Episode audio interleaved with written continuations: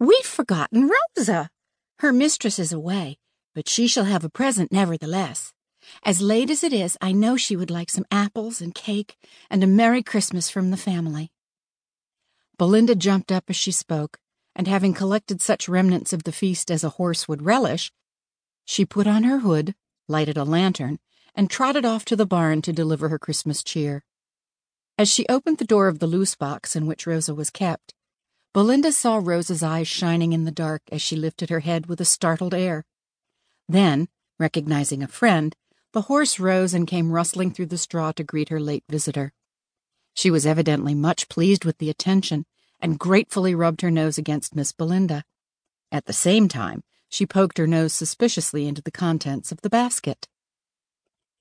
Miss Belinda well knew that Rosa was an unusually social beast and would enjoy the little feast more if she had company. So she hung up the lantern and, sitting down on an inverted bucket, watched her as she munched contentedly.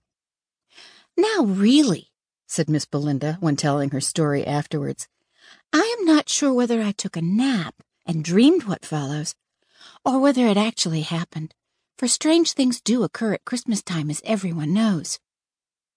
As I sat there, the town clock struck twelve, and the sound reminded me of the legend which affirms that all dumb animals are endowed with speech for one hour after midnight on Christmas Eve, in memory of the animals who lingered near the manger when the blessed Christ child was born. I wish this pretty legend were true, and our Rosa could speak, if only for an hour. I'm sure she has an interesting history, and I long to know all about it.